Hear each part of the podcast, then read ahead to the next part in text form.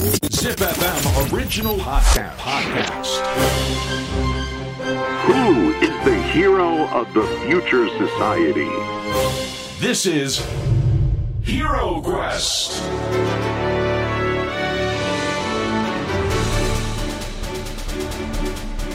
ポッドキャストナビゲーター杉原杏里です小林玲奈です ZIPFM オリジナルポッドキャストヒーロークエストこのプログラムは社会の課題を解決し豊かな未来をデザインするヒーローを探す聞く冒険プログラムです。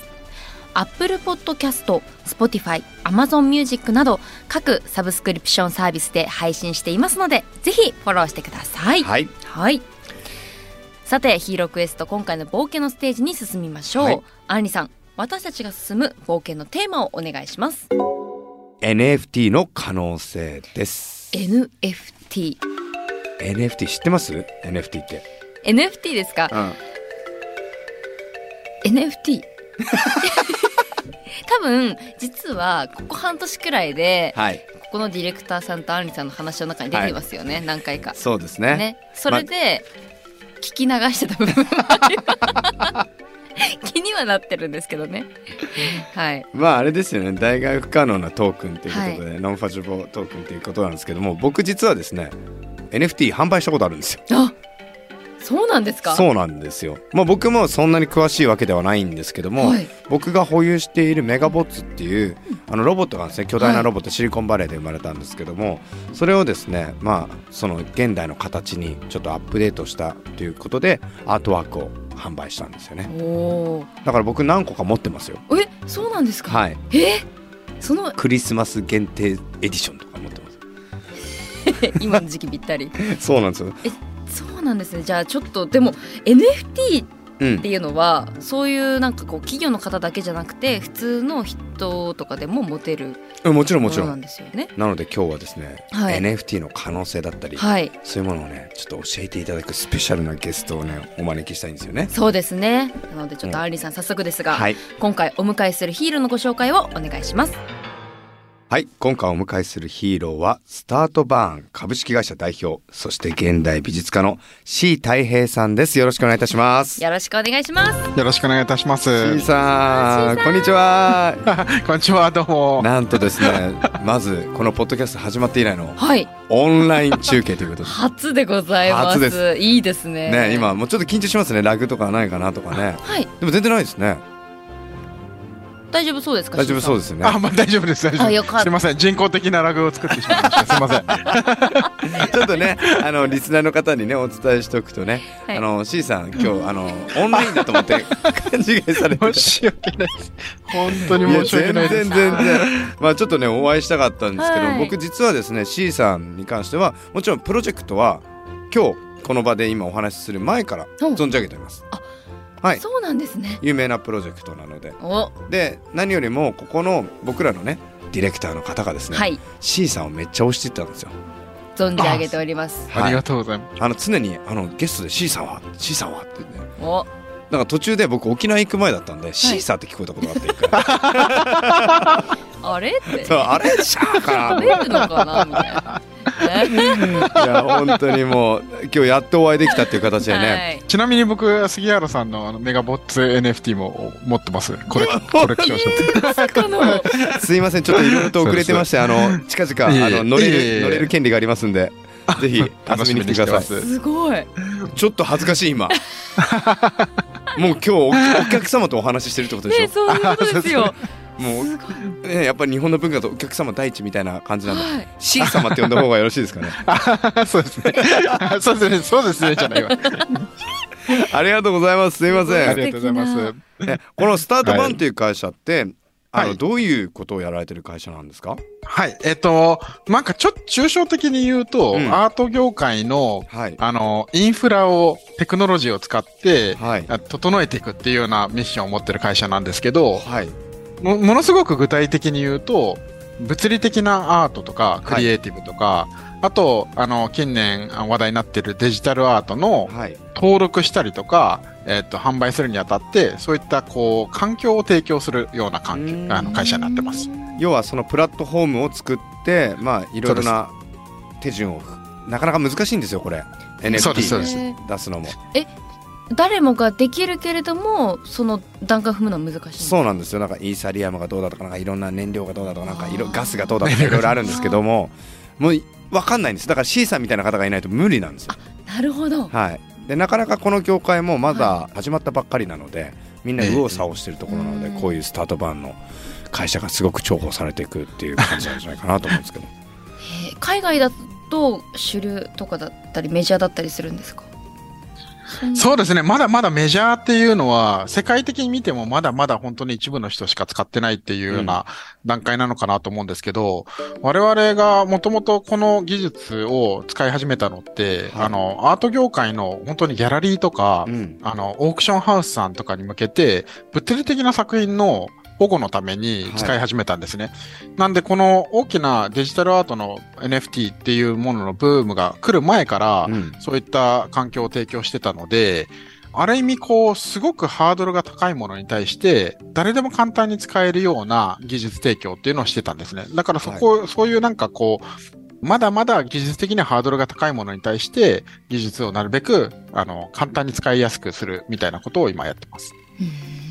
いや面白いですよだからこういうまあ2017年ですよね確かあのクリプトキティーズっていうのがあすごいですね。600 そうです。あの調べた結果600イーサでう売れたんですよねあ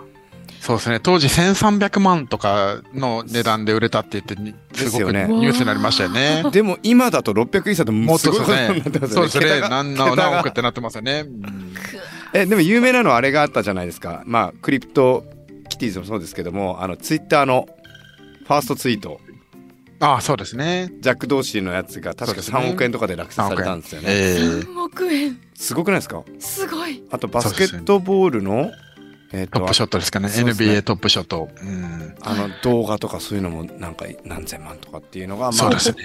うんそれが始まったんですけども、はい今ちょっと落ち着いてきた感じしますよね、なんとなく。誰でも彼でも売れるという段階ではなくなって、うん本当に人気なものは相変わらず人気ではあるものの、はい、あの、本当にこう、ある程度落ち着きが、ね、出てきたなっていう感じはしますね。次のフェーズな感じはしますよね。いやもうこのちょっとこの話はもう少し後でそうですね、はい。取っときたいなと思っているのは、まず C さんってこの現代美術家としてもご活躍されてるんですよね。活躍してるかどうかわかんないですけど、あ活躍されてますよ活動してます。はい。あ活動活動に変えてきました。活動にしましょう。でこの表現者っていうのでもありながらもこの経営者というか起業家っていう風になられたのはどんなルーツがあってなられたんですかね。はい。もともと今でも自己紹介するときに美術家って最初に言うようにしてるんですけど、はいはい今も気持ちとしてはアーティストのまま活動してるという気持ちなんですね。で、2001年に、あの、いわゆる美大を卒業して、はい当時は油絵科の卒業なんですけど、もう自分はアーティストになるもんだと思ってたし、まあ人生あと50年、70年ずっとアートしかやらないだろうというふうに考えたときに、じゃあどういうアーティストになろうとか、あの、アーティストって、まあ本当に歴史に残るようなアーティストになるためにはどうすればいいんだろうっていうのを結構真剣にあの考えた時があったんですね。はいで、その時に歴史に残るアートとかアーティストっていうのは、その時代、大きな時代の変化とか、そういったものを象徴するような存在になってるっていうことに気づいて、じゃあこれからの時代どういったところが重要なんだろうっていうふうに考えた時に、インターネット、まあ情報社会っていうのがこれから急激に伸びていくだろうっていう、当時2001年だったんで、まだ本当にドットコムバブルとかそんなレベルだったんですけど、まあここに、ここを象徴するようなアーティストになれば、なんかこう、重要な作品を作れることができるんじゃないかみたいな、そんなあの目線で作ってたんですよね。だから、それがきっかけだし、未だにそういうなんか考え方をもとに動いてるっていう感じですね。なんかもうちょっと掘り下げていくと 実は C さんはアメリカにいらっしゃったんですよね。そうです。でアメリカとなんか日本のこのルーツの中でいろんなコミュニティの違いとかいろんなのを感じながらアーティストとしていくっていう話を聞いたんですけども僕あのまず C さんのはい記事を読んでいくと必ず大体出てくるダ・ヴィンチの話が出てくる。恥ずかしい。ですねその恥ずかしいですね。毎回こう恥ずかしいと思いながらも。これまずアメリカにいらっしゃったのはいつ頃なんですか？一番早かったのは3歳からうん。11歳ぐらいで、その後高校で留学したりとかうん。何回か行ってるんですけど、ちっちゃい頃は本当に父の仕事の関係で。僕も高校からアメリあイギリスだったのでなんかその考えあそうなんですね。はい、そうなんですよなのでちょっと記事を読みながらすごく共感する部分とかあのコミュニティの話とかなんかああ分かる分かるっていう日本帰ってきた時のあの尖り方とか。はいはいはいはい。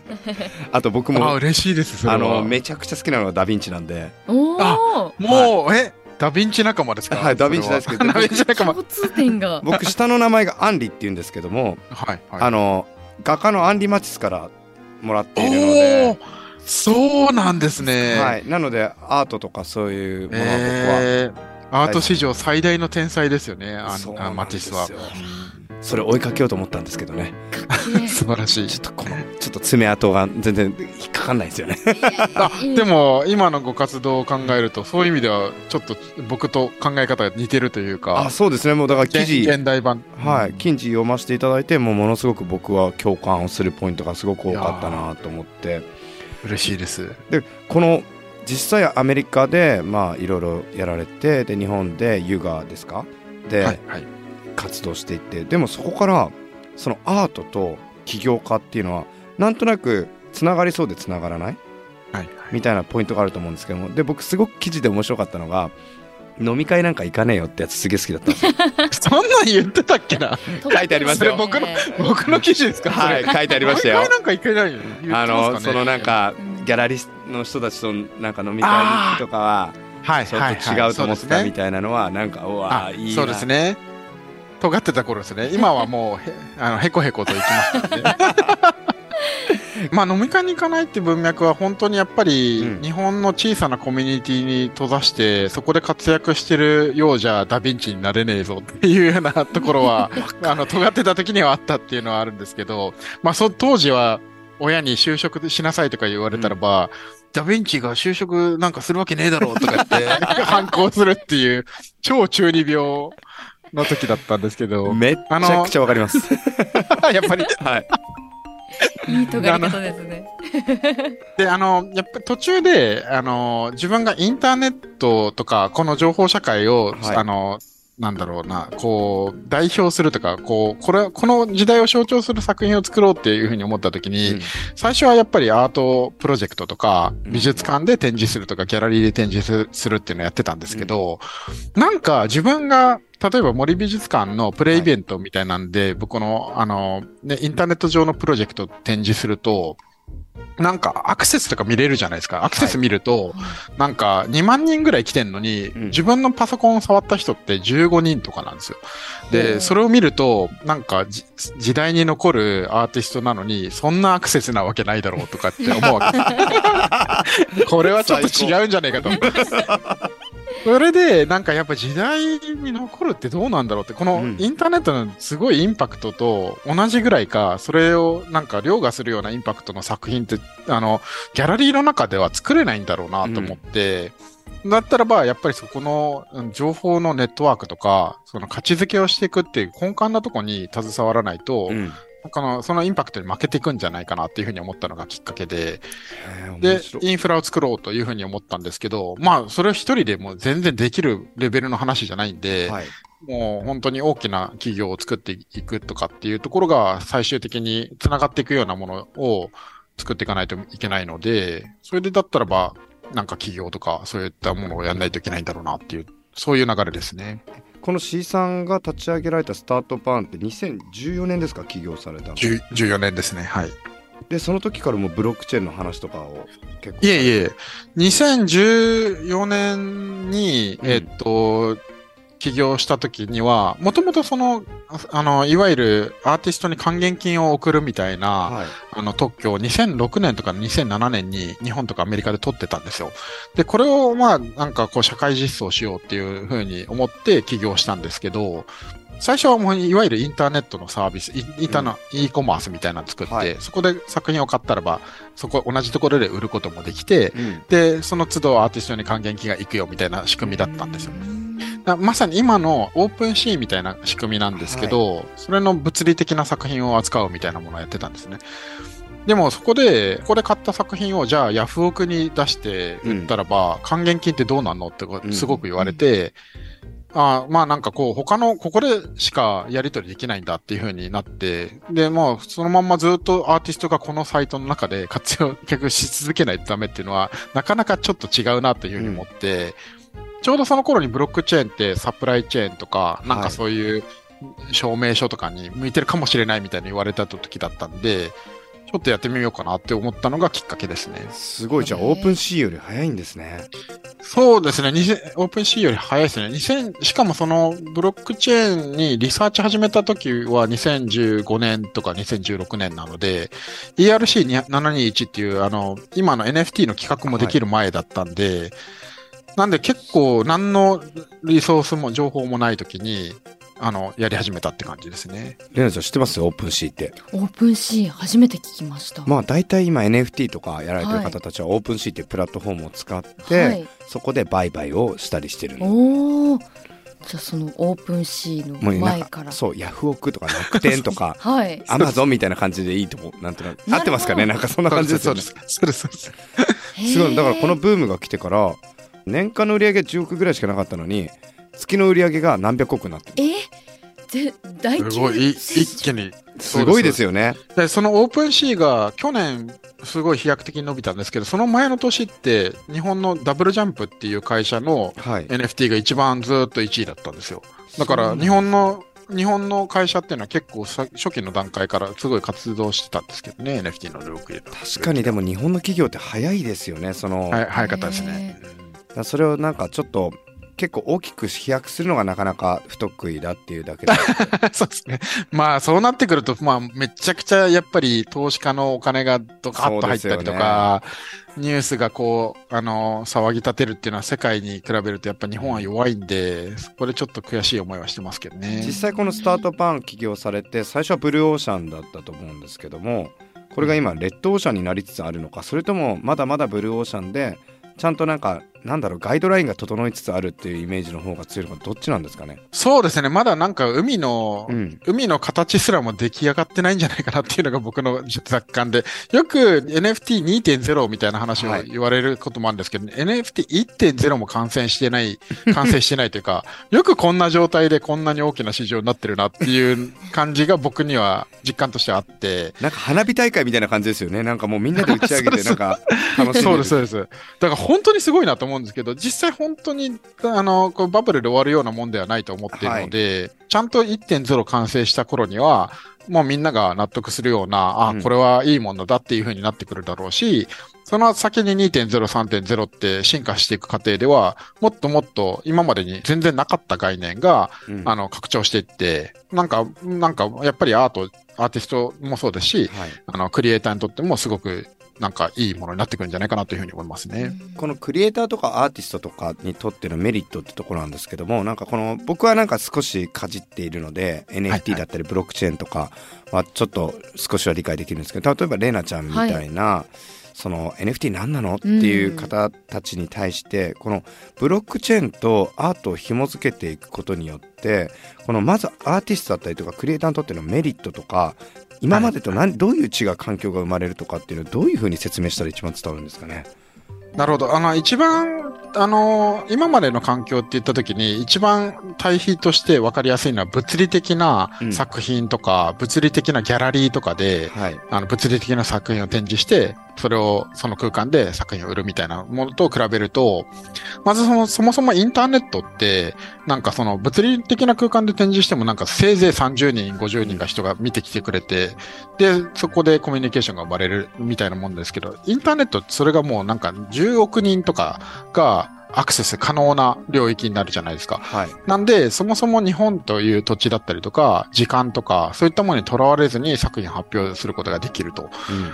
ものを見ないといけないっていうのが、基本的にはアートの、あの、すごいはい。ボトルネックになってたんで、なんか、ニューヨークの展示を見に行く、行かないと感想も言えないみたいなのがあったんですけど、基本的にこう、NFT っていうのは、インターネット上で完結するうん。アート行為っていうふうに考えると分かりやすくて、はいで、その最たるものがデジタルアートっていうものがちゃんと物理的なアートのように扱えるようになったっていうところだと思います。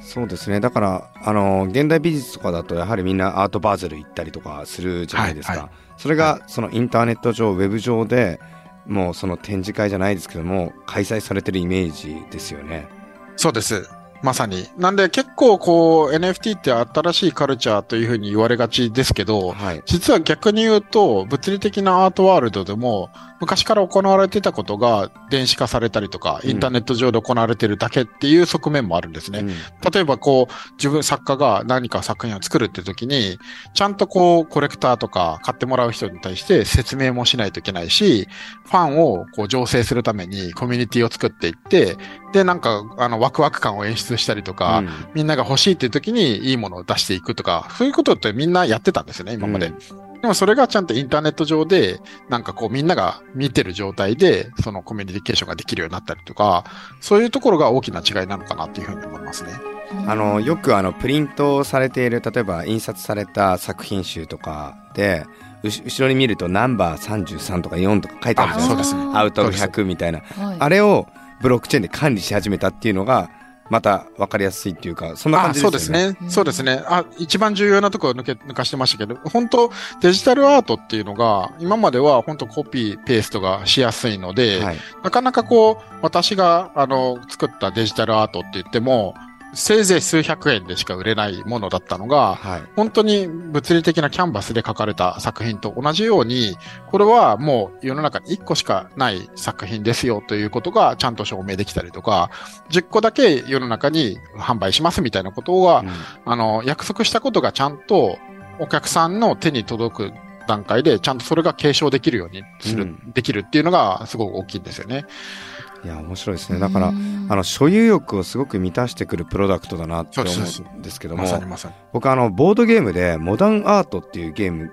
やったことあります？C さんああ、はい、あります、あります。あれを懐かしい、僕懐かしい。実践型でやってるのが NFT の今の現状かなと思なってるんですよるほど、なるほど。だからあのゲーム好きな人は NFT 好きだろうなと思ってるんですけど そうです、そうです。で、リアルワールドにもそういうところはあったんですけど、はいリアルワールドの、例えば、アンディ・ウォーホルの作品も世の中に100枚しかありませんとか言いながらも、じゃあ本当にアンディ・ウォーホルの贋作って出回ってないかとか、はい。このエディション番号以外のプラスアルファでエディションが発行されてるんじゃないかとか、そういうのってずっとこう、わからないというか、証明しようのない世界だだったんですけど、デジタルのこう NFT にか限って言えば、それがもうちゃんとなんか刻印されて改ざんされない形に残るので、もうこの世の中に1個しかないもの。で、うん。うん。このに2017年に取引されたものはこれですっていうのがちゃんとわかるんですよね。うんうん。だからこの人はこの価値があるものを持ってるっていうのがわかるっていうのがすごい大きくて。そうですよね。だから、そういうアートゲームみたいなものも、なんかやりやすいというか、うん。そのなんか変なノイズが入らなず、入らなくて、うん。純粋なアートゲームができるっていうところが特徴なのかなと思います。いや面白いな。あの僕もデザイナーなのであの昔からよく考えていたのはその作品、まあ、製品がどんどんできていく中でプロダクトの中でこの過程ってその現金化じゃないけども価値化高められないかなってすごく思ってた時があったんですよね。でもちろんそのええ有名なデザイナーの方だったらスケッチとかデッサンとかがすごい価値になるけどもあれ僕の没作品とかってこのまま埋もれていくのかなとかああ、そうですね。でその没作品でもとある A という作品ができるまでにあったプロセスの一部なのでもしかしたらこれを価値感じる人いるんじゃないかなとかって昔え十何年前に思ったことがあってあ今のそのクリエイターとかっていうのはそういうのも価値化できるから試しがいがあるなっていうふうには感じてる本当そうですよね。本当そうですよね。あの、先ほど CryptoKitties の話がありましたけど、はい CryptoPunks っていうのが2017年にはい1万個、なんかまあ、あの、パンク、パンクっていうかなんかお、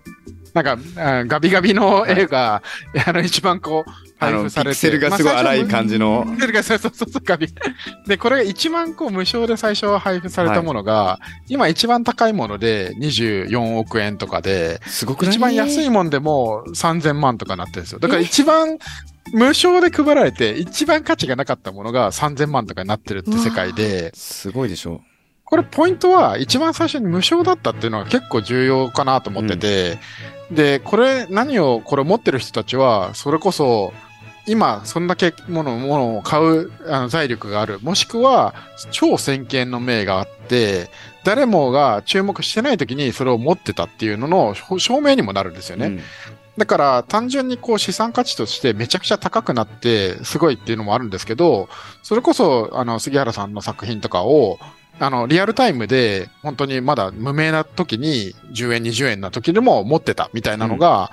結局それが10年後、20年後にすごいビッグネームになっていったとか、なんかあのうん。プロジェクトにつながる一番最初のものはこれだったみたいなことを見直されたときに、ああ、それ持ってるんだっていうところから派生するいろんなものがあるっていうのが NFT の面白いところですよね。だからあの無料ではい。渡すこと、エアドロップって言うんですよね確か。はい、はい。